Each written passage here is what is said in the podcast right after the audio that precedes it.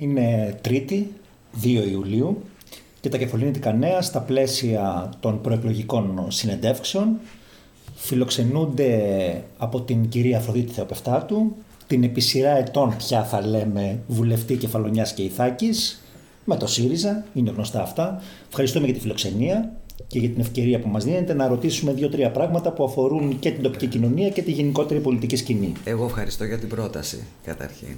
Να έρθετε εδώ να τα πούμε, μια συζήτηση να κάνουμε, χρειάζεται και ό,τι νομίζετε. Ωραία, ας ξεκινήσουμε λοιπόν από αυτό. Αρκετά χρόνια πλέον βουλευτής, νομίζω έχετε και ένα ιστορικό ρεκόρ πλέον. Ως γυναίκα βουλευτής και βουλευτής της αριστεράς, αυτό είναι μια συζήτηση που θα την πούμε στην πορεία βέβαια. Αισθάνεστε καθόλου κουρασμένοι, ότι έχετε κουραστεί από όλο αυτό? Τα πήγαινε στην Αθήνα, την ένταση, γιατί ζήσατε και στιγμές αρκετά έντονες την περίοδο, ενώ στο κοινοβουλευτικό σας βίο. Η κούραση νομίζω είναι ότι δεν έχω προσωπική ζωή, αυτό μόνο. Αλλά επειδή έχω κέφι να συμβάλλω σε αυτή την προσπάθεια και επειδή έχει πολύ κατανόηση και η οικογένειά μου, δεν... Πραγματικά δηλαδή, άμα δεν έχεις κέφι να κάνεις μερικά πράγματα, δεν μπορείς να ανταποκριθείς σε όλες τις υποχρεώσεις. Αυτό είναι περισσότερο. Να συμβάλλω σε αυτή την προσπάθεια που ήταν κάτι πρωτοφανές, νομίζω, στον χώρο της αριστεράς. Εννοείται ότι ανέλαβε η αριστερά για πρώτη φορά κυβερνητικό. Βέβαια, έγινε αυτή η προσπάθεια. Δεν είναι σπάνιο για την αριστερά να αναλαμβάνεις τα δύσκολα ευθύνες, ιστορικά δηλαδή. Και μέχρι τα μνημόνια, να το πω έτσι, ο ρόλος αριστεράς ήταν κυρίως καταγγελτικός. Από το 10 και μετά ανάλαβε με προτάσεις τη διακυβέρνηση πια της χώρας, όχι με καταγγελτικό λόγο. Αυτό ήταν η σημαντική διαφορά νομίζω στον χώρο της αριστεράς. Άλλαξε το ΣΥΡΙΖΑ και την αριστερά αυτή η διαδικασία, δηλαδή όταν είσαι στην αντιπολίτευση είναι εύκολο να καταγγέλεις και να κρίνεις. Όταν όμως έχεις την κυβέρνηση, μπορούμε να πούμε ότι έγινε πιο ρεαλιστική η αριστερά. Υπάρχει και αυτή η περίφημη τίνα που μας κατατρέχει. Δεν θα έλεγα ότι άλλαξε. Ίσα-ίσα αυτός ο πλούτος που έχει η αριστερά και κυρίως, ξαναλέω, στα δύσκολα, αυτό ήταν που μας στήριξε. Και κυρίως ότι ναι, μεν ήταν πάρα πολύ στενά τα περιθώρια και πολύ δύσκολες οι συνθήκες, αλλά βάλαμε το δικό μας αποτύπωμα και στις διαπραγματεύσεις, πάρα πολύ δύσκολες διαπραγματεύσεις, που νομίζω δεν θα μπορούσε χωρίς αυτό το πυρήνα της ιδεολογίας μας να τα καταφέρουμε. Κύριε Θεοπεφτάτου, σε αυτό υπάρχουν πολλές ενστάσεις όμως, από πολύ κόσμο και διαφορετικού είδους ενστάσεις. Ας πούμε, πολλοί κατηγορούν το ΣΥΡΙΖΑ ότι ότι στην ουσία έχει μεταλλαχθεί. Έτσι, δηλαδή ήταν ένα ριζοσπαστικό ανανεωτικό κόμμα και σιγά σιγά γίνεται μια κεντροαριστερά. Πολλοί λένε ότι γίνεται ένα νέο Πασόκ. Ισχύει αυτό, πιστεύετε? Κοίταξε, επειδή η κριτική πολλές φορές, η καλοπροαίρετη κριτική είναι καλοδεχούμενη, φάγαμε και πολλά πυρά και εκ δεξιών και εξ αριστερών για αυτή τη στάση μας.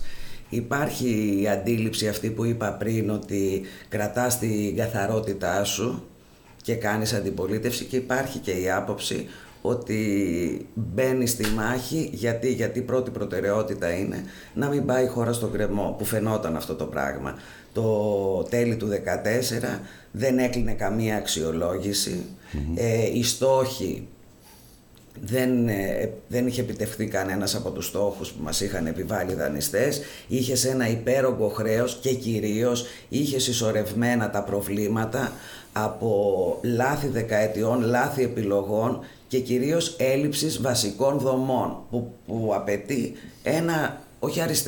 μια αριστερή διακυβέρνηση, ένα αστικό κράτος, να το πω έτσι, είτε δηλαδή φιλελεύθερο είτε σοσιαλδημοκρατικό, προϋποθέτει μερικές βασικές δομές που ήδη έχουν τα κράτη του δυτικού κόσμου, που εμείς πια δεν είχαμε.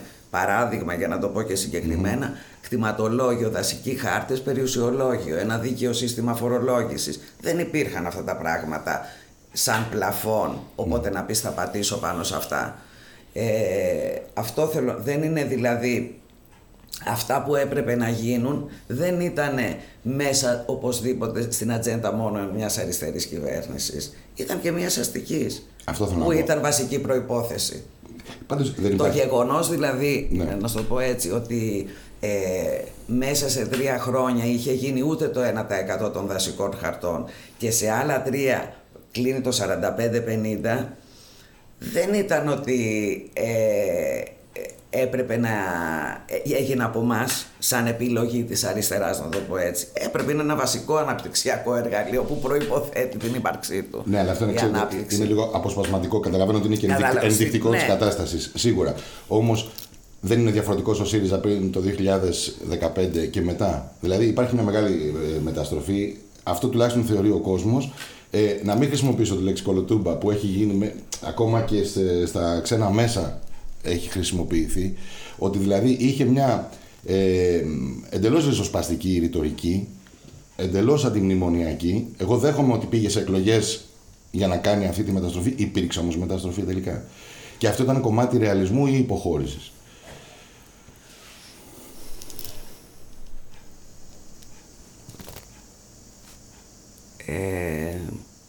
Εγώ δεν το βλέπω έτσι. Δηλαδή, όταν πας από το 4 στο 27 και μετά στο 36, ναι, έχεις να κάνεις με πολύ μεγαλύτερο χώρο. Mm-hmm. Έτσι, το δικό μας το ποσοστό ήταν γύρω 4-5%, ναι, σαν ποσοστό. Όταν πια βλέπεις να έρχεται ο κίνδυνος, να το πω έτσι, και... έχεις μια ανταπόκριση στον κόσμο, είναι τελείως διαφορετικό αυτό. Και με το 4% τι γίνεται όμως? Το πιστό 4%, ας το πούμε, της ριζοσπαστικής. Αν και εδώ που τα λέμε, ο ΣΥΡΙΖΑ προήλθε από τη συνένωση πολλών, ναι, συνιστοσών, κομμάτων, κομματιδίων. Ναι. Αυτό μήπως έχει φύγει τελείως από αυτό και έχει πάει προς το κέντρο, δηλαδή, ο ΣΥΡΙΖΑ?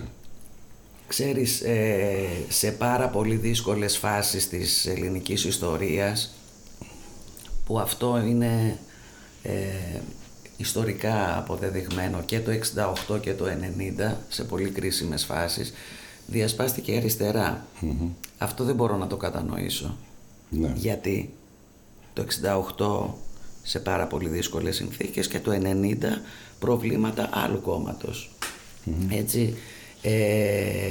πάντα στους κόλπους της αριστεράς υπήρχε μια ευρεία συζήτηση και αναζήτηση της καλύτερης λύσης, αλλά αυτό που ήταν τώρα δεν ήταν μέσα σε μια κανονική πορεία. Πήγαινε η χώρα κανονικά και ξαφνικά, ναι, έγιναν αυτές οι ανακατατάξεις στην αριστερά. Η πρώτη προτεραιότητα είναι να φύγεις από αυτές τις σκληρές συνθήκες που βίωσε 10 χρόνια ο λαός. Mm-hmm. Αυτό νομίζω η πρώτη προτεραιότητα ήταν αυτή. Ας δούμε λίγο αυτό το κομμάτι μας, αυτό το σημείο. Δηλαδή το 2015, όταν ο ΣΥΡΙΖΑ για πολύ κόσμο παρακάμπτει την απάντηση που έδωσε ο λαός στο δημοψήφισμα, πάει βέβαια σε εκλογές και παίρνει μέτρα, υπογράφει μνημόνια. Δηλαδή, εγώ μια της ερωτήσεις που θέλω να σας κάνω είναι, αν σας ρωτούσα το 2014 ότι σας έλεγα ότι θα υπογράφατε μνημόνιο, θα το πιστεύατε? Όχι, δεν θα το πίστευα, όντως. Εκεί είναι η διαφορά. Επειδή πολλοί μας το καταλογίζουν αυτό, τον Ιανουάριο πήγαμε με μια πολύ συγκεκριμένη ατζέντα και θυμάσαι το Φεβρουάριο του 2015 είμαστε 18-1, και πριν τη δική μας κυβέρνηση λιδωρήθηκε η ελληνική κυβέρνηση και ο ελληνικός λαός, αν θυμάσαι, mm-hmm, ότι είμαστε τεμπέληδες, ότι εμείς φταίμε για το υπερβολικό χρέος, mm-hmm, ότι είμαστε... πίνουμε διάφορα, mm-hmm, λέγανε για τον ελληνικό λαό και για τους νότιους κυρίως, παρότι είναι οι πιο σκληρά εργαζόμενοι και οι πιο χαμηλά αμοιβόμενοι οι νότιοι. Διαπιστώνουμε στην πορεία ότι όλα αυτά ήταν για να σωθούν οι τράπεζες της κεντρικής Ευρώπης, έτσι, και τα πλεονάσματα του Βόρρα να είναι τα ελλείμματα του Νότου. Mm-hmm. Διαπιστώθηκε στην πορεία και μετά ότι κάναμε λάθος και όλα αυτά που λέγαμε. Όμως η πραγματικότητα ποια ήτανε? Ότι είχες όλους απέναντί σου, δεν ήσουν αξιόπιστος με τίποτα. Είμαστε 18-1, αν βάλεις και το δούνου του, 19-1, απομονωμένοι τελείως. Και σιγά σιγά καταφέραμε να είμαστε ένας ισότιμος εταίρος στην Ευρωπαϊκή Ένωση. και με πολύ σοβαρό. Κάνοντας όμως αυτά που μας ζητούσαν. Δεν είναι όμως αυτό το να έχεις ειρήνη σε μια τόσο ευαίσθητη περιοχή και να έχεις και συνεργασίες. Και, δεν είναι αυτό κολοτούμπα. Κατάλαβες. Έχεις προτεραιότητα. Δηλαδή, όταν έχεις μία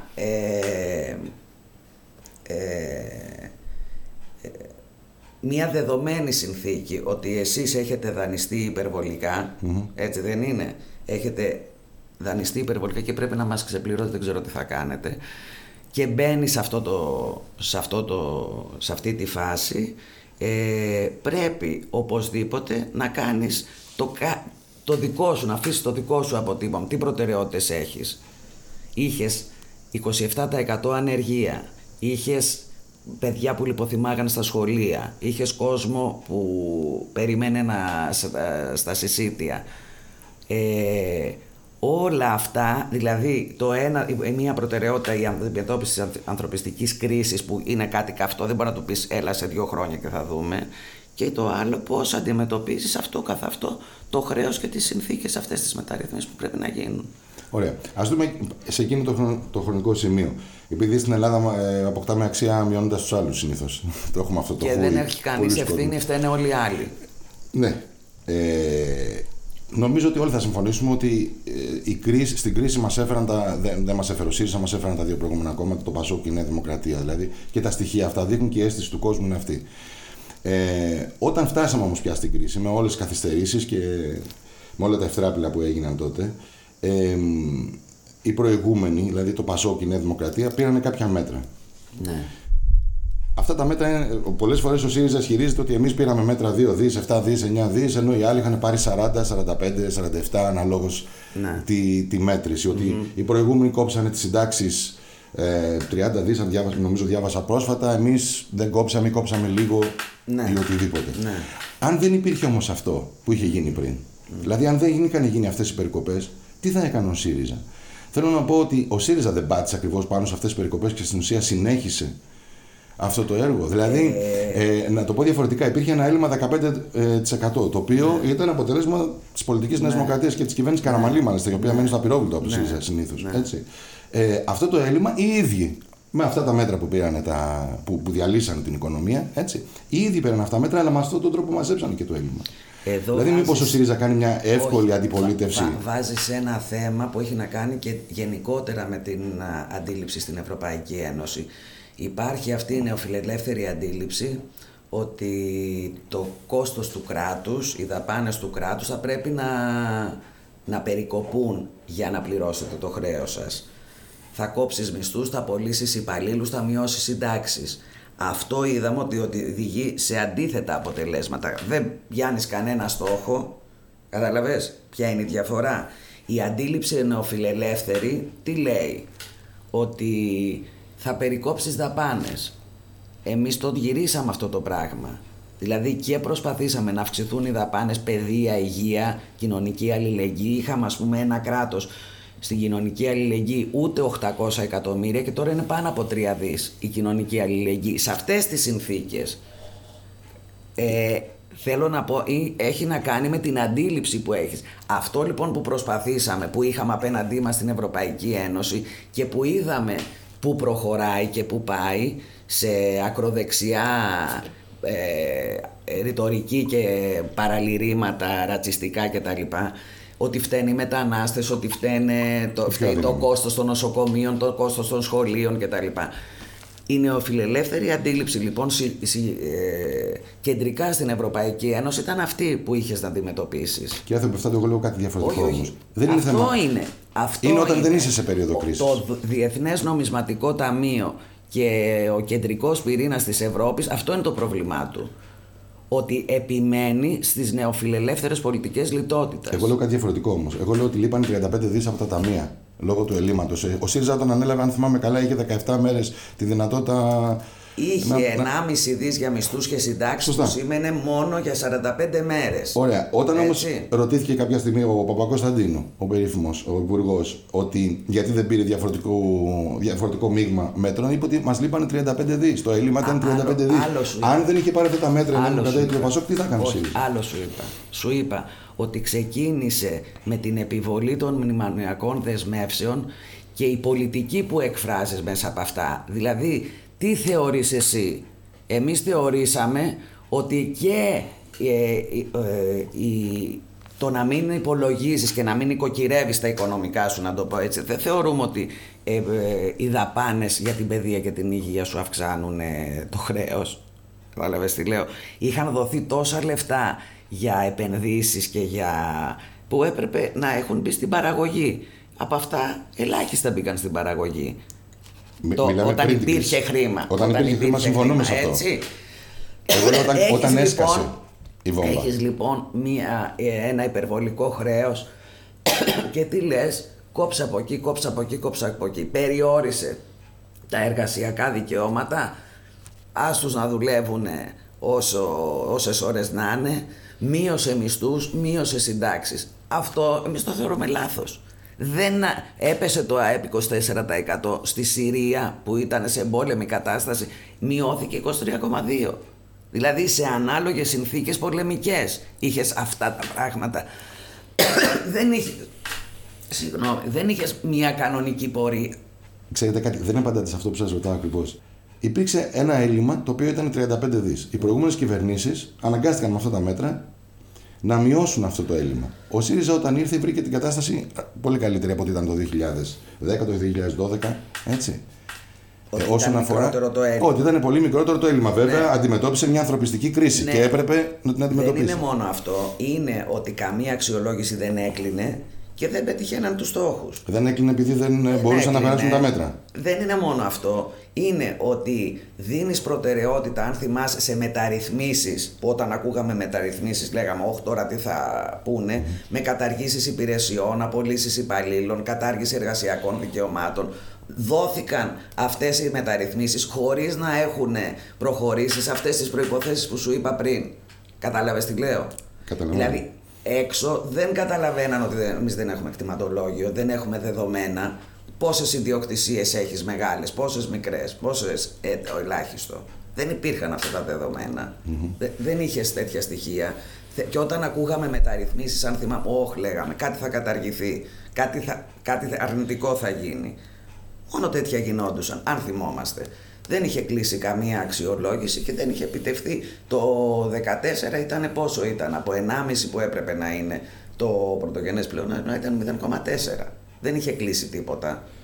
Αυτό που ρωτάω είναι ότι πήγε όμως από το 15 στο 0,4. Δηλαδή κάποιοι κάναν τη βρώμικη δουλειά, να το πω έτσι. Οι οποίοι βέβαια είχαν κάνει τη βρώμικη δουλειά και πριν. Είχαν δημιουργήσει αυτό το χρέος. Ναι, αλλά είχες δημιουργήσει και ένα στρατό ανέργων.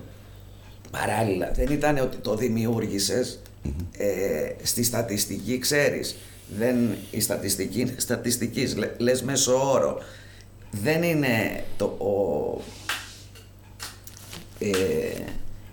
λένε ας πούμε ανάπτυξη τόσο, λες το μέσο όρο. Η ανάπτυξη πρέπει να αφορά τους πολλούς, γιατί μπορεί οι λίγοι να έχουν πάρα πολλά, οι πολλοί να έχουν πάρα πολύ λίγα και να λες έχω μέσο όρο τόσο, μα δεν είναι έτσι.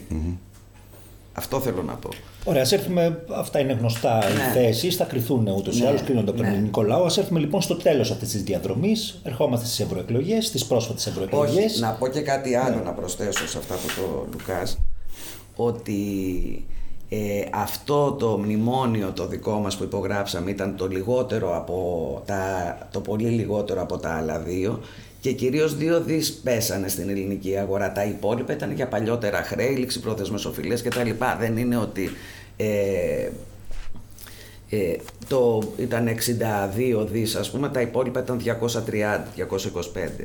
Κάπου εκεί ήταν η αναλογία. Δεν το λέω γι' αυτό ότι ήταν μικρότερο ή το άλλο ήταν μεγαλύτερο. Απλούστατα ότι σε σχέση με τις δημοσιονομικές ανάγκες που είχες σε εκείνη τη φάση, με άδεια ταμεία, με κουτσουρεμένους μισθούς και συντάξεις, ήταν πάρα πολύ το ελάχιστο δυνατό δηλαδή που θα μπορούσε να γίνει. Ωραία, σε έχουμε λοιπόν να σε επανέλθουμε λίγο στο τέλος της διαδρομής αυτής, στις πρόσφατες ευρωεκλογές, όπου βγήκε ένα συγκεκριμένο αποτέλεσμα. Δεν το περιμένατε αυτό το αποτέλεσμα, σας προκάλεσε έκπληξη? Ναι, πολύ. Γιατί θυμάμαι και την τελευταία συνέντευξη που λέγατε και εσείς, αλλά και ήταν και η θέση του ΣΥΡΙΖΑ, εκλογές κανονικά στην τετραετία. Ναι. Αυτό το αποτέλεσμα των ευρωεκλογών, πώς το αναλύετε? Δεν έχει καταλάβει ο κόσμος την πολιτική σας? Ο κόσμος σας τιμωρεί ακριβώς γιατί νιώθει ότι, εν πάση περιπτώσει, σας υποστήριξε να μην ψηφιστεί ένα μνημόνιο και τελικά ψηφίστηκε το μνημόνιο? Έστω αυτό το μνημόνιο που το περιγράφετε εσείς. Κοίτα, το ένα είναι ότι σε σχέση με το αποτέλεσμα των ευρωεκλογών, η διαφορά που είχαμε ήταν μικρή σε σχέση με τα αντίστοιχα των ευρωεκλογών. Γιατί θα συγκρίνεις ομοειδή πράγματα. Ήταν 2,7 η διαφορά. Δεν μπορείς να πεις ότι ήταν μεγάλη διαφορά σε σχέση με τις προηγούμενες ευρωεκλογές του 2014. Η διαφορά η μεγάλη οφείλεται στο γεγονός ότι είχες μικρά κόμματα στη Βουλή που συρρυκνώθηκαν, άλλες κοινοβουλευτικές ομάδες διαλύθηκαν, άλλες μειώθηκαν τα ποσοστά τους κτλ. Και πιστεύω ότι τα οικειοποιήθηκε σε μεγάλο μέρος η Νέα Δημοκρατία και όχι εμείς. Αυτό είναι η διαφορά, δηλαδή οφείλεται εκεί κυρίως, δεν είναι σε αυτά καθ' αυτά τα δικά μας τα ποσοστά, αν θέλουμε να το δούμε συγκριτικά. Θεωρείτε ότι ένας συγκεκριμένος κόσμος, μία τάξη... Τώρα, ναι. οι εκλογές γίνονται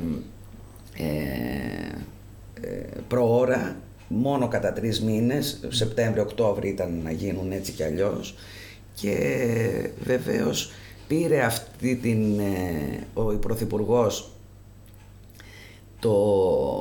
την απόφαση, που κατά τη γνώμη μου σωστή από ηθική άποψη, που θα μπορούσε, δεν ήταν υποχρεωμένος, και σε άλλα κράτη της Ευρώπης υπήρχε διαφορά σε σχέση με τα κυβερνητικά κόμματα στις ευρωεκλογές, δεν υπήρξε κάποιο τέτοιο θέμα.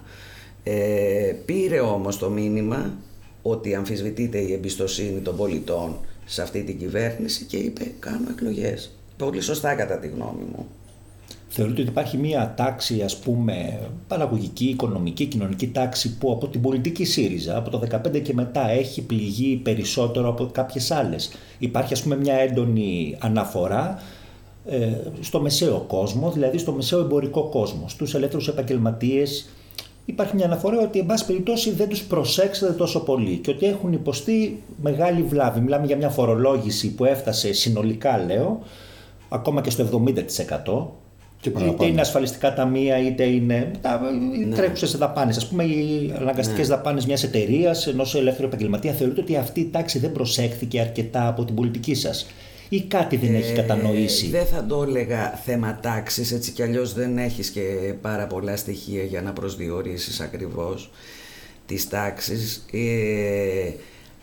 Το πρόβλημα είναι ότι επειδή έκλεισε ο κύκλος των μνημονίων τον Αύγουστο, μόλις 10 μήνες, και μόλις σε 10 μήνες έπρεπε να κάνουμε πράγματα που έπρεπε ήδη να έχουν γίνει. Να πω ένα παράδειγμα, οι 120 δόσεις, ο εξοδικαστικός συμβιβασμός έπρεπε να είχαν γίνει, πλην όμως δεν μπορούσαν να γίνουν με τις συνθήκες τις δημοσιονομικές, γιατί όλα αυτά σημαίνουν κόστος. Είχαν γίνει, παράδειγμα, η προστασία της πρώτης κατοικίας, η επέκταση δηλαδή του νόμου Κατσέλη σε αυτό τον τομέα των χρεών, γιατί ήδη είχες ένα μεγάλο κομμάτι της κοινωνίας, είχες, ας πούμε, 300.000 λουκέτα των μικρομεσαίων, βασικά μικρών επιχειρήσεων, γιατί μεσαία είναι μέχρι 250 υπαλλήλους, μικρών βασικά επιχειρήσεων που ήταν ο κορμός της ελληνικής οικονομίας, που αυτοί καθυστέρησες όλα αυτά τα μέτρα για να μπορέσουν να πάρουν ανάσα. Δηλαδή, όταν έχεις τόσες πολλές επιχειρήσεις, το 2014 είχαμε 300.000 επιχειρήσεις να βάζουν λουκέτο και 800.000 ασφαλισμένες που δεν μπορούσαν να ανταποκριθούν στις εισφορές στο ταμείο. Ήδη δηλαδή είχες αυτό το βάρος. Και αυτά, για λόγους όχι κολυσιεργίας, καθυστέρησαν να έρθουν. Οπότε είναι κούραση του κόσμου όλο αυτό. Αυτό νομίζω, ότι υπήρχαν τα θετικά μέτρα πάρα πολύ καλά, πλην όμως ήδη ο κόσμος ήταν κουρασμένος 10 χρόνια σε αυτές τις σκληρές συνθήκες. Ωραία, πάμε και λίγο στα δικά μας, εδώ στις Κεφαλονιάς. Η βασικότερη κατηγορία της αντιπολίτευσης, της Νέας Δημοκρατίας κτλ. Απέναντί σας είναι ότι δεν κάνετε πολλά πράγματα για την Κεφαλονιά. Ας αφήσουμε τους χαρακτηρισμούς, ότι έχετε αδρανήσει, ότι δεν έχετε συνεισφέρει ως βουλευτής όπως θα έπρεπε. Τι απαντάτε σε αυτή την κριτική?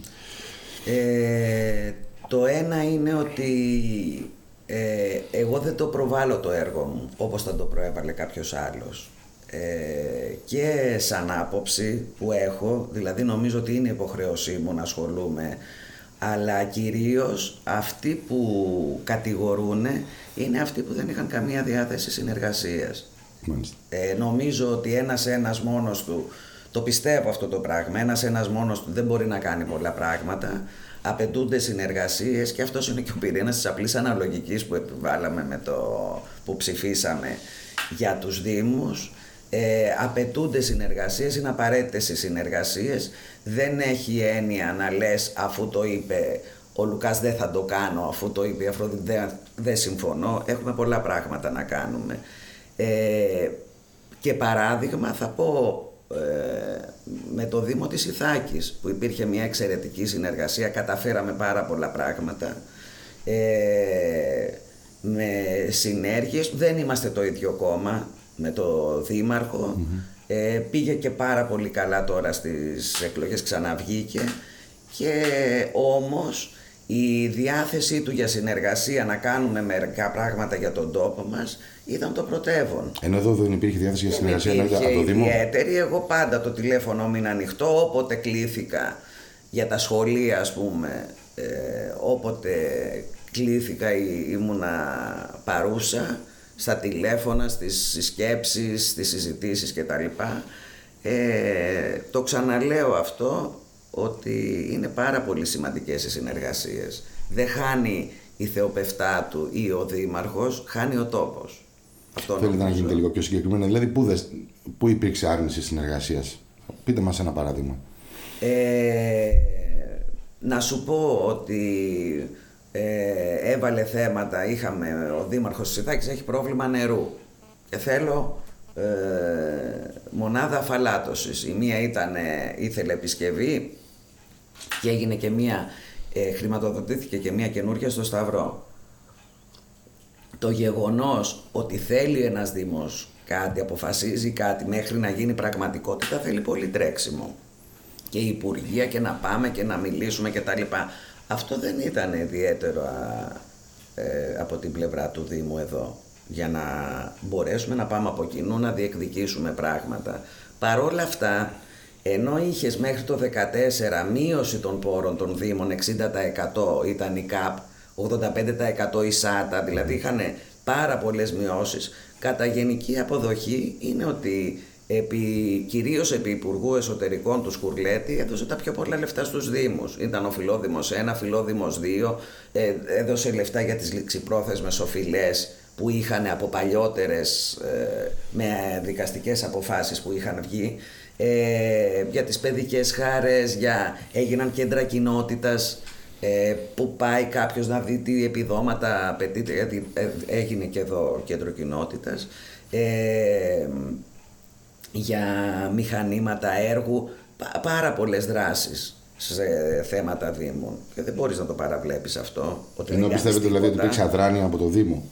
Εγώ πιστεύω ότι χρειάζεται συνεργασία για να κάνεις κάποια πράγματα. Εκεί που έγινε συνεργασία, να σου πω ένα παράδειγμα, με τις μελέτες των σχολείων των σεισμόπληκτων,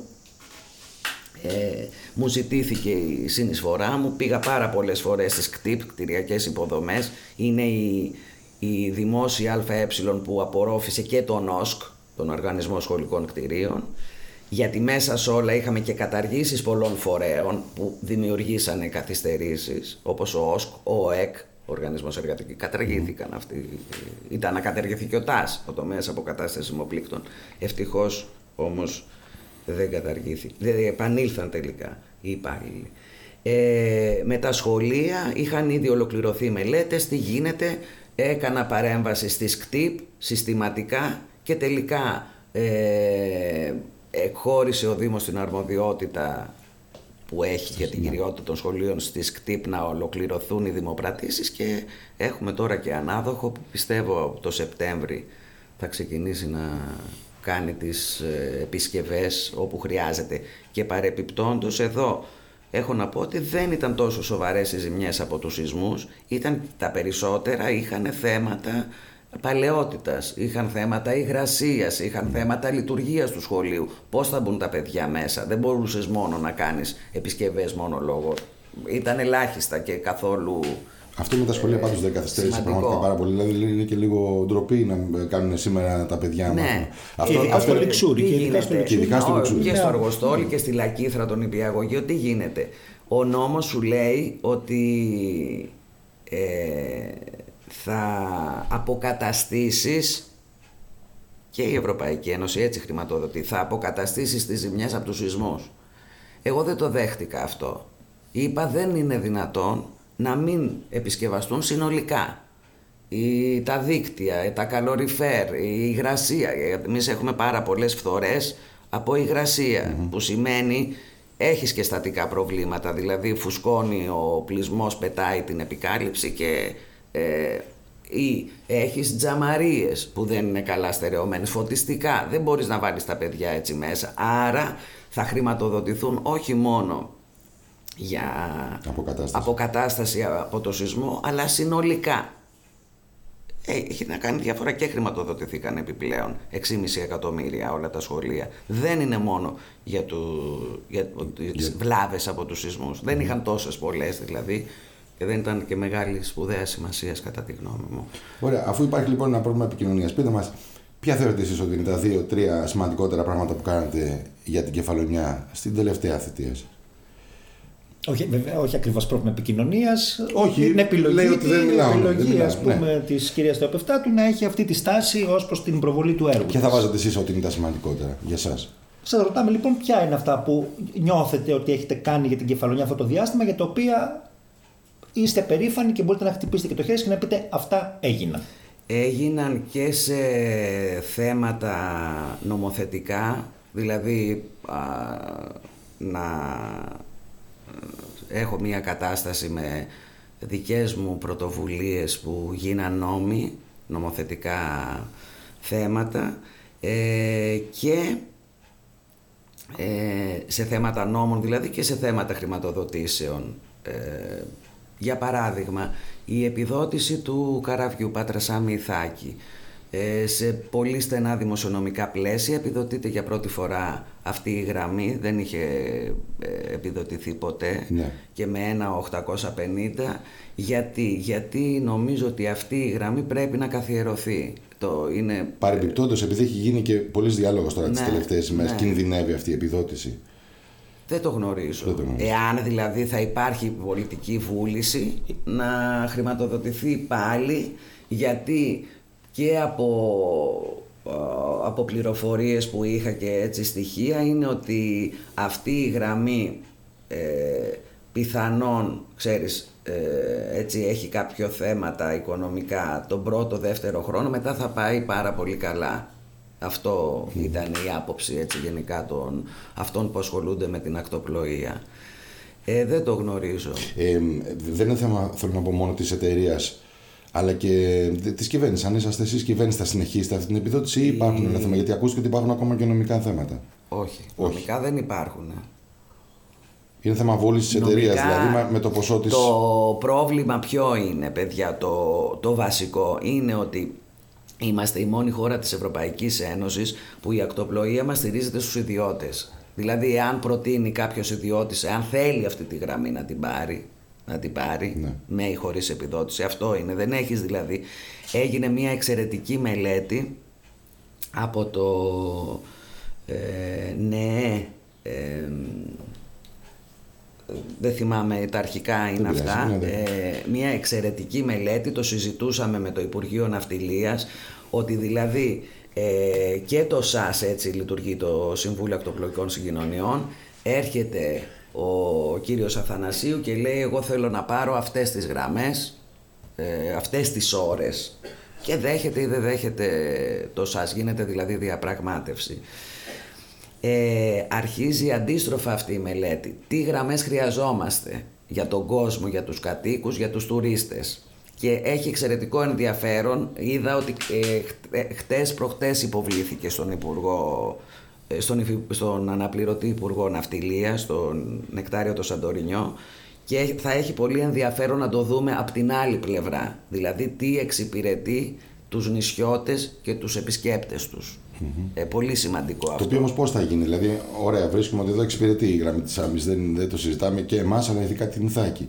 Πώς ακριβώς εννοείται ότι θα λειτουργήσει αυτό το πράγμα? Αυτό θέλω να. Mm-hmm. Δηλαδή, αυτό πρέπει να δούμε συνολικά, επειδή δεν υπάρχει άλλο ευρωπαϊκό κράτος με 300 κατοικημένα νησιά, mm-hmm. είναι ένα σοβαρό θέμα. Και επίσης δεν έχουμε χρησιμοποιήσει ποτέ ευρωπαϊκά προγράμματα για αυτή τη νησιωτικότητα που λέμε, το μειονέκτημα της νησιωτικότητας. Mm. Δεν είναι μόνο αυτό δηλαδή. Πρέπει να γίνουν πράγματα και ούτως ώστε να επικοινωνούν μεταξύ τους. Ας πούμε, εμείς μόνο το καλοκαίρι επικοινωνούμε με τη Ζάκυνθο, ή για να πας Κέρκυρα που είναι το κέντρο θέλεις ολόκληρο δρομολόγιο. Mm. Να το πω έτσι. Το ένα λοιπόν είναι αυτό. Το άλλο, κατά τη γνώμη, πάρα πολύ δύσκολο εγχείρημα και πολύ έτσι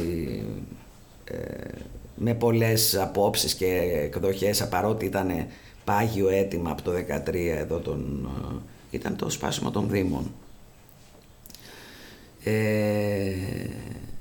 Υπήρχαν πάρα πολλές απόψεις, δεν ήταν τι προϋποθέσεις να βάλεις δηλαδή για να από εκεί, γιατί συνήθως είχαμε συνενώσεις από τον Καποδίστρια, πήγαμε στον Καλλικράτη που ήταν πολύ πιο εύκολο. Το να σπάς δεν είχε ξαναγίνει, ήταν πολύ δύσκολο και νομικά αλλά και πώς θα το κάνεις. Ήταν όμως ένα αίτημα κυρίως των περιφερειακών περιοχών εδώ γύρω από το, δηλαδή Παλική, Σάμι, Πύλαρος, Έρισσος.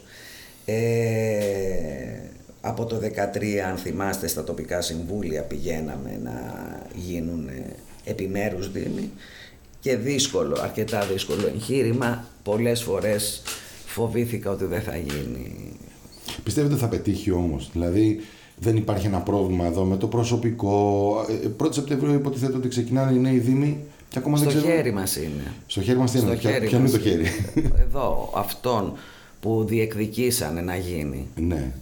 Πώς δηλαδή, πώς θα στελεχωθούν οι καινούργιες υπηρεσίες? Αυτό που είπα πριν, ότι το ένα είναι ότι έχεις παράλληλα με αυτό το εγχείρημα και την απλή αναλογική. Δεν έχεις πια το ότι ένας συνδυασμός που έπαιρνε 20-25% είχε το 60% των συμβούλων, οπότε παίρναγε όποια απόφαση ήθελε. Ο πρώτος παίρναγε όποια απόφαση ήθελε. Αυτή τη στιγμή είναι αναλογική η εκπροσώπηση και πρέπει να γίνονται συνεργασίες για να βγάζει αποφάσεις. Είναι τελείως διαφορετικό. Όχι, εγώ ρωτάτε το προσωπικό. Δηλαδή, με τι υπαλλήλους, πώς θα δουλέψουν αυτοί οι δήμοι?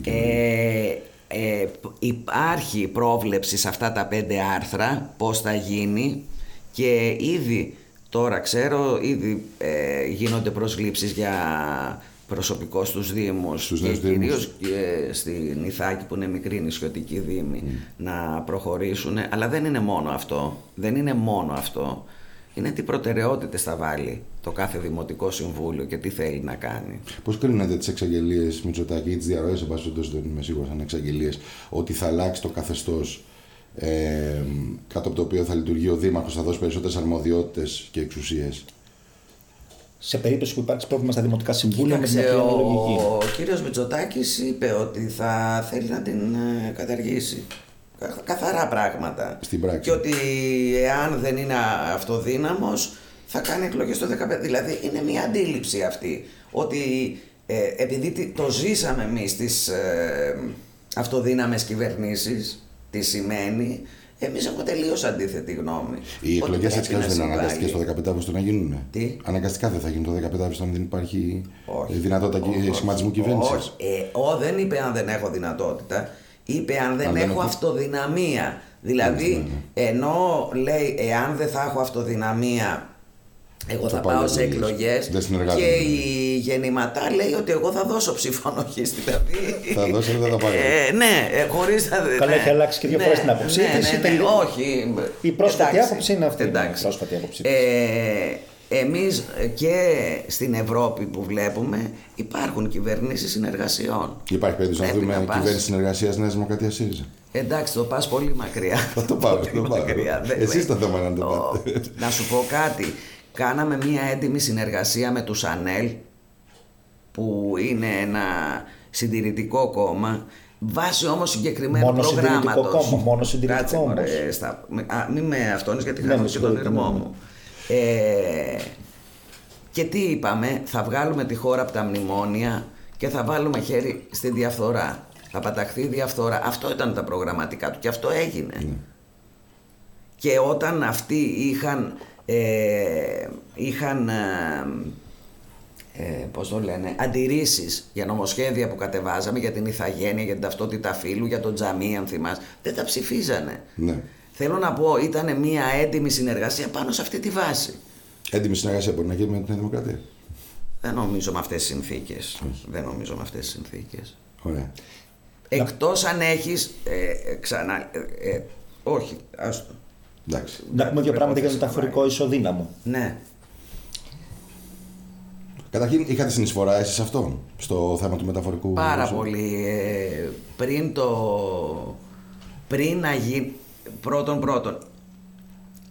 Πριν τη σύσταση του Υφυπουργείου Νησιωτικής Πολιτικής, το Ναυτιλίας λεγόταν Υπουργείο Ναυτιλίας και Νησιωτικής Πολιτικής.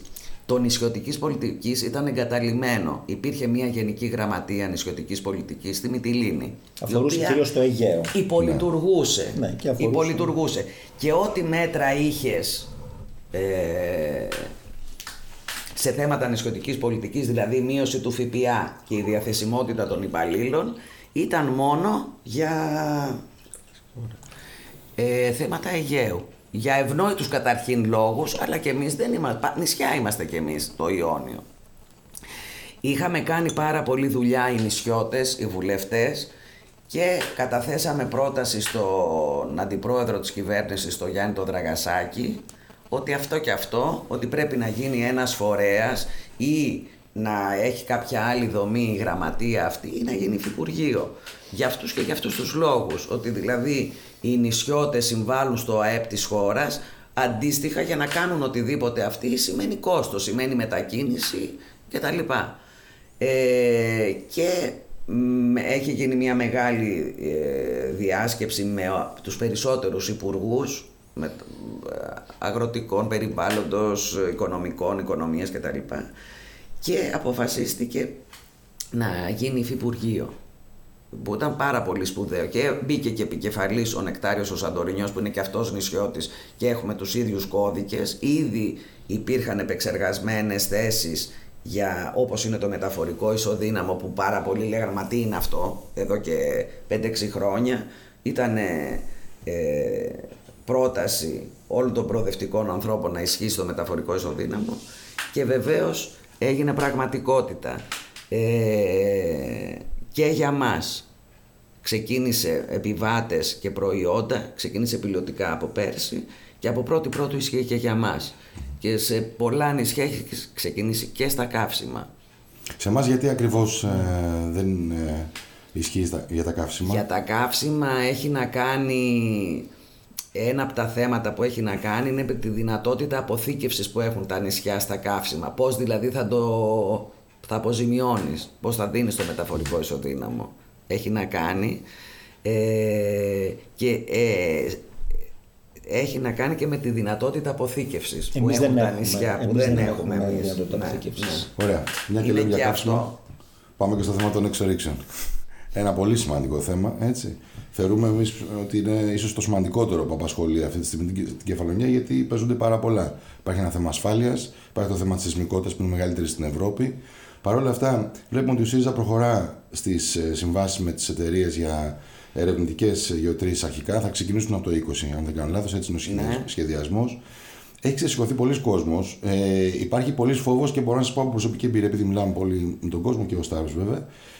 Είναι ο κόσμος όλων των παρατάξεων. Δηλαδή δεν είναι ούτε κάποιοι που μπορεί να είναι ιδιαίτερα ευαίσθητοι με τα περιβαλλοντικά. Ανήκουν σε όλες τις τάξεις, όλα τα κόμματα. Τι έχετε να πείτε για αυτό το θέμα? Γιατί βλέπουμε ότι ο ΣΥΡΙΖΑ, και δεν υπάρχει και στα κινήματα αυτά, δεν βλέπουμε στελέχη του ΣΥΡΙΖΑ να συμμετέχουν. Ενώ υπήρχαν πριν το 2015. Κοίταξε να δεις. Το ένα είναι, είναι μια πολύ μεγάλη συζήτηση αυτή. Ας πούμε τα βασικά. Ότι θα πρέπει σταδιακά να απεξαρτηθούμε από να πάμε σε ΑΠΕ. Αυτό είναι, έχει εκπονηθεί για πρώτη φορά το Εθνικό Σχέδιο για την Ενέργεια και το Κλίμα. Και το θέμα της κλιματικής αλλαγής δεν αφορά ορισμένους γραφικούς, μας αφορά όλους πια. Βέβαια. Και με αυτό το σχέδιο για την ενέργεια και το κλίμα τι λέμε? Ότι πρέπει οπωσδήποτε να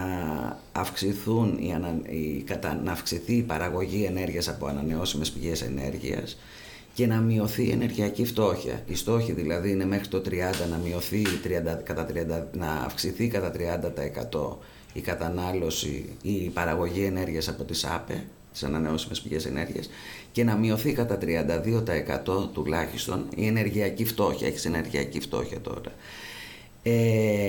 Για να πας σε αυτό για να έχεις αυτό το μεταβατικό στάδιο, ούτε μπορείς να πεις αυτόματα ότι εγώ δεν χρησιμοποιώ υδρογονάνθρακες για την ενέργειά μου και στις μεταφορές και στις κτηριακές σου υποδομές κτλ. Άρα χρειάζεσαι και έχεις ένα πάρα πολύ μεγάλο κόστος, δηλαδή περίπου το κόστος που έχεις, τα έσοδα που έχεις από τον τουρισμό αντιστοιχούν στις εισαγωγές που έχεις για καύσιμα αυτή τη στιγμή. Αυτό είναι δεδομένο, οπότε αυτό είναι το γενικό πλαίσιο. Είναι το γενικό πλαίσιο, ναι. Έτσι, ότι έχεις ένα πολύ μεγάλο κόστος για ενέργεια και ότι για να πας σε καθαρή ενέργεια πρέπει να έχεις ένα μεταβατικό στάδιο υπόψη. Αυτό που είπανε τώρα στην Κρήτη που μιλάνε για φυσικό αέριο, το φυσικό αέριο είναι ένα πάρα πολύ καλό καύσιμο για να το έχεις σαν μεταβατικό από τη βρώμικη, να το πω, ενέργεια στην καθαρή ενέργεια. Έτσι. Εδώ όμως τι γίνεται, γιατί τώρα, δεν είναι μια δική περίπτωση. Εδώ, δεν είναι μια δική περίπτωση εδώ, το Ιόνιο. Σεισμικότητα, μεγάλα βάθη. Τώρα. Η επιστημονική κοινότητα λέει όχι, ακόμα και Έλληνες σεισμολόγοι. Όχι, δεν είναι αυτό αλήθεια. Το ένα είναι ότι έχει να κάνει με το τι προϋποθέσεις βάζεις για αυτά. Δηλαδή αυτή τη στιγμή η τέχνη και η επιστήμη μπορεί να σου λύσει όλα αυτά του είδους τα προβλήματα, τις αστοχίες, να το πω έτσι. Το ένα είναι λοιπόν η πρώτη φάση της έρευνας, δηλαδή υπάρχουν αυτοί οι θύλακες να δεις εάν έχει μέσα αξιοποιήσιμα, γιατί μπορεί να μην είναι αξιοποιήσιμα. Αν θυμάσαι έξω από τον πόρο που υπήρχε παλιά, είχαν γίνει έρευνες, δεν ήταν αξιοποιήσιμες. Ναι, αλλά στις ερευνητικές γεωτρήσεις, όπως έχουν πει οι ίδιες εταιρείες, μπορεί να είναι και πιο επικίνδυνες από τις παραγωγικές. Οι ερευνητικές γεωτρήσεις. Γιατί είχαν πει οι ίδιοι εκπρόσωποι των εταιρεών, θυμάμαι, ότι δεν ξέρουμε ακριβώς τι θα βρούμε κάτω. Από περιβαλλοντικής άποψης είναι οι πιο αυστηροί όροι που θα μπορούσαν να πάνε. Εσάς σας πείθουν όμως αυτοί οι όροι? Ναι, εγώ πιστεύω. Δηλαδή, έχω μιλήσει και με στελέχη των ΕΛΠΕ για αυτά τα πράγματα και εντάξει, επειδή συμβαίνει και είμαι μηχανικός, νομίζω ότι τεχνικά υπάρχει η τεχνογνωσία για να λυθούν όλα αυτά τα προβλήματα. Μπορείτε να γίνεται λίγο πιο συγκεκριμένα, δηλαδή πώς μπορεί να λυθεί ένας πιθανός κίνδυνος ενός σεισμού 7 ρίχτερ, για παράδειγμα? Ναι. Που είναι πολύ πιθανό να συμβεί στην Κεφαλονιά. Ναι. Έτσι δεν είναι, στο Ιόνιο γενικότερα. Ναι, εγώ νομίζω ότι μπορούν να αναλυθούν αυτά τα προβλήματα. Δηλαδή, να σου πω κάτι, δεν είναι. Αναλογικά θα το πάρεις, έτσι δεν είναι. Όταν έγινε ο σεισμός του 2014 εδώ, λίγο μετά, με τα ίδια χαρακτηριστικά σε χερσαίο χώρο, έγινε στο Αματρίτσε της Ιταλίας. Είχαμε 296 νεκρούς και τα 2/3 των οικοδομών κατέρευσαν. Από εκεί είχαμε δηλαδή τους νεκρούς. Εδώ δεν είχαμε ούτε μία γρατζουνιά και καμία κατάρρευση. Είναι πάρα πολύ σημαντικό δηλαδή πώς θα θωρακίσεις την κάθε σου τεχνική ανθρωπογενή ενέργεια για να μην έχεις δυσμενή αποτελέσματα. Μπορείς να το προβλέψεις αυτό τεχνικά. Αυτό είναι το. Οπότε, αυτό νομίζω. Είσαστε θετικοί δηλαδή για το θέμα των εξορίξεων. Καταρχήν, ναι, πρώτα-πρώτα σε 2 με 4 χρόνια θα γνωρίζουμε αν είναι αξιοποιήσιμα αυτά τα κοιτάσματα και νομίζω ότι θα λύσουν πάρα πολλά. Κυρίως σε κομμάτια αυτό, πώς να το πω, να έχεις επάρκεια καυσίμων για τη χώρα. Είναι πάρα πολύ σημαντικό. Ωραία, να πάμε από τη θάλασσα στη στεριά. Ναι. Σε ένα τελευταίο ζήτημα το οποίο απασχολεί πάρα πολύ κόσμο είναι το θέμα της υγείας και του νοσοκομείου, ειδικά του νοσοκομείου εργοστολίου. Είστε ένας άνθρωπος που ζει εδώ στην Κεφαλονιά, η οικογένειά σας, ήταν η δουλειά σας εδώ. Το έχω χρειαστεί. Το έχετε χρειαστεί.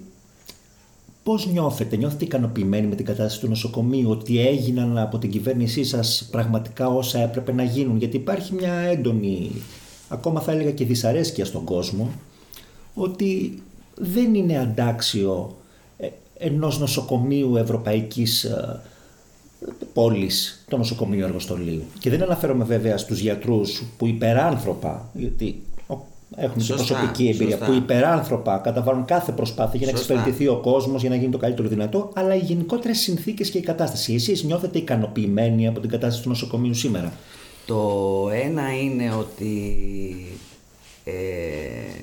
έγιναν προσπάθειες με το Υπουργείο καταρχήν να αξιοποιηθεί η δωρεά Βεργοτή, ούτως ώστε να επισκευαστεί όπως είχε εγκριθεί η μελέτη από την Τεχνική Υπηρεσία του Υπουργείου, και επίσης ύστερα από πρόταση του διοικητή ζητήθηκαν και από το Υπουργείο επιπλέον χρηματοδότηση για να ολοκληρωθούν όλες οι επισκευές που είχε υπόψη του. Όντως δηλαδή είναι, χρειάζεται επισκευή, και νομίζω ότι με την ολοκλήρωση της μελέτης και με την κύρωση που έγινε, τη κύρωση της δωρεάς πέρσι το καλοκαίρι από τη Βουλή, να προχωρήσει και η εργολαβία. Αυτό για το τεχνικό κομμάτι.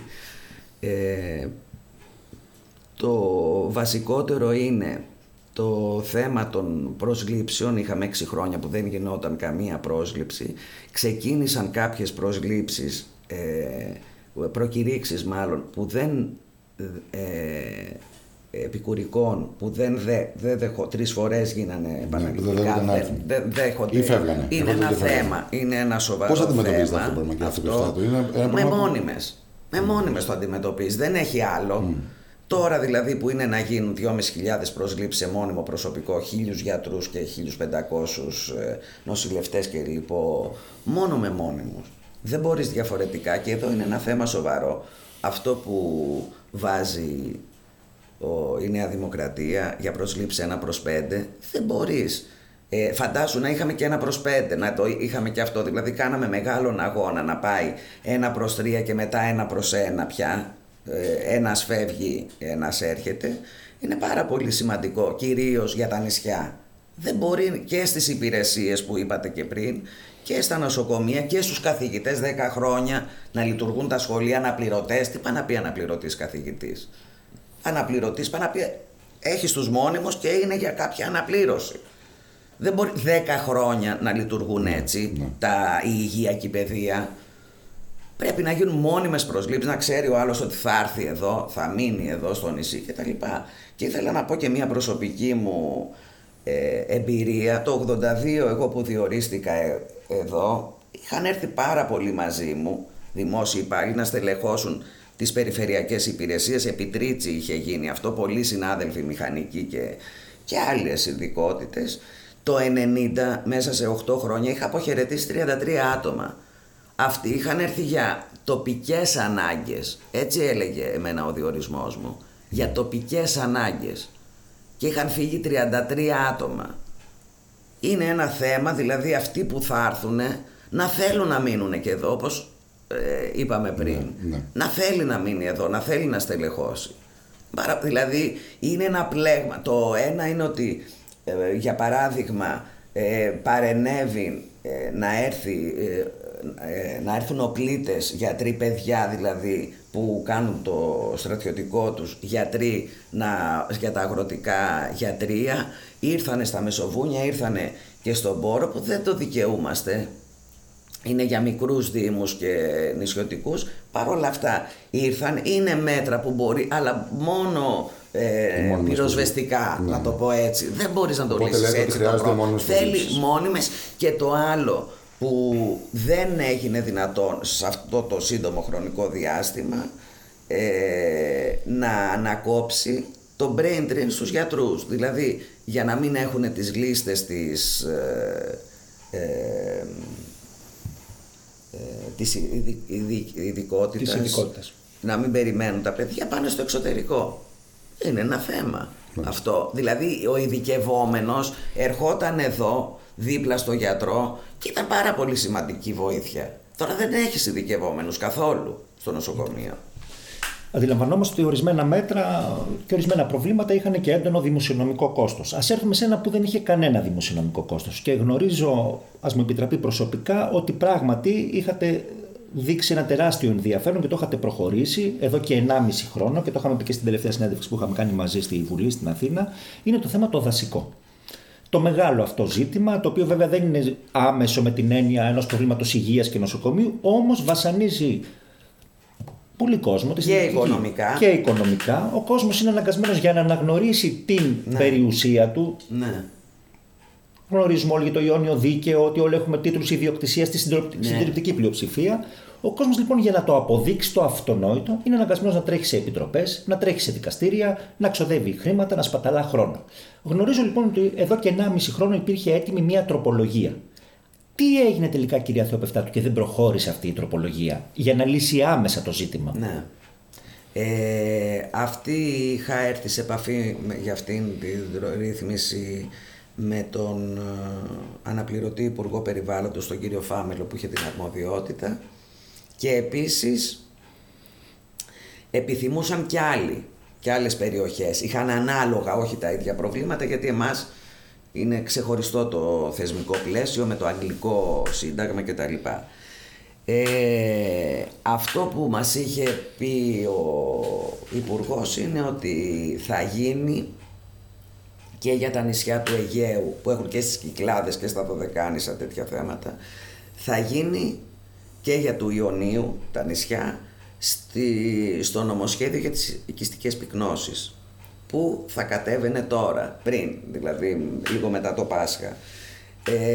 Αυτό, ενώ ήταν από μέρα σε μέρα να κατατεθεί, υπήρχαν διάφορα θέματα με το Συμβούλιο της Επικράτειας που έπρεπε να διορθωθεί το αρχικό το νομοσχέδιο, οπότε καθυστέρησε κάποιες μέρες η κατάθεσή του, και εγώ, επειδή την είχα έτοιμη, την κατέθεσα σε ένα άλλο νομοσχέδιο την τελευταία για το περιβάλλον, την τελευταία εβδομάδα, μέρα, θεωρώντας ότι έχω αυτό το δικαίωμα. Εξανέστη τότε η αντιπολίτευση τι πράγματα είναι αυτά και τα λοιπά, κατά τη γνώμη μου αδικαιολόγητα, γιατί η Βουλή ήταν ανοιχτή, και όσο λειτουργεί η Βουλή, όπως είπα και στην Ολομέλεια, είναι δικαίωμα και υποχρέωση του βουλευτή να καταθέτει αυτά που νομίζει. Και δεν ήταν και φωτογραφική, νομίζω. Και δεν ήταν και φωτογραφική, αφορούσε όλα τα Ιόνια. Ναι. Καθόλου. Και οι άλλες. Καμία δεν ήταν φωτογραφική. Και διόρθωνε λάθη, κατά τη γνώμη μου. Τέλος πάντων, με αυτή την έκρηξη έφυγε η αντιπολίτευση από την αίθουσα κτλ. Είπε ο πρόεδρος να μην γίνει καμία δεκτή. Αυτό ήταν με τα κανάλια και. Εντάξει. Ωραία, να πούμε και κάτι τελευταίο, μια τελευταία ερώτηση για τον τουρισμό λίγο. Ποιο είναι το όραμά σας, το σχέδιό σας για τον τουρισμό στην Κεφαλονιά, σαν βουλευτής? Δηλαδή, ποια είναι η στρατηγική που πιστεύετε ότι πρέπει να ακολουθήσει το νησί? Ο τουρισμός τα 3 τελευταία χρόνια απογειώνεται. Πέρσι δηλαδή είχαμε 33 εκατομμύρια τουρίστες, και είχαμε το 17 αύξηση της οικοδομικής δραστηριότητας, ξεκίνησε για πρώτη χρονιά. Το 18 είχαμε 17% αύξηση της οικοδομικής δραστηριότητας, από το οποίο στα Ιόνια είναι ένα πολύ σπουδαίο κομμάτι, το 35%. Πολύ σημαντικό για την οικονομία των νησιών μας. Ο τουρισμός έχει δυνατότητες, νομίζω, η Κεφαλονιά και η Ιθάκη, με προστασία του περιβάλλοντος όμως, με ήδη έχουν ξεκινήσει τα χωροταξικά σχέδια, τα θεματικά, δηλαδή πώς με κάποιο σχέδιο ότι πρέπει να προχωρήσει ο τουρισμός. Και αυτό πρέπει να έχουμε σαν αυτό που έλεγα πριν, ότι δηλαδή λείπουν βασικά εργαλεία, είναι και αυτό. Πώς βλέπεις να χωροθετούνται οι χρήσεις στην περιοχή σου και να σέβεσαι και αυτά που πρέπει να σεβαστούμε, το περιβάλλον και τον πολιτισμό. Ωραία, να σας ευχαριστήσουμε πάρα πολύ. Εγώ ευχαριστώ. Πάντοτε μια συνέντευξη με την κυρία Θεοπεφτάτου έχει ένα ξεχωριστό ενδιαφέρον. Ευχαριστώ πολύ. Και για τα κεντρικότερα ζητήματα και για τα ζητήματα της Κεφαλονιάς, αλλά και για την αριστερά. Ειδικά όταν στο φόντο υπάρχει το σκίτσο του Νίκου Τουμπελογιάννη, του ανθρώπου με το γαρίφαλο. Ευχαριστούμε πάρα πολύ. Ευχαριστώ εγώ. Ευχαριστούμε.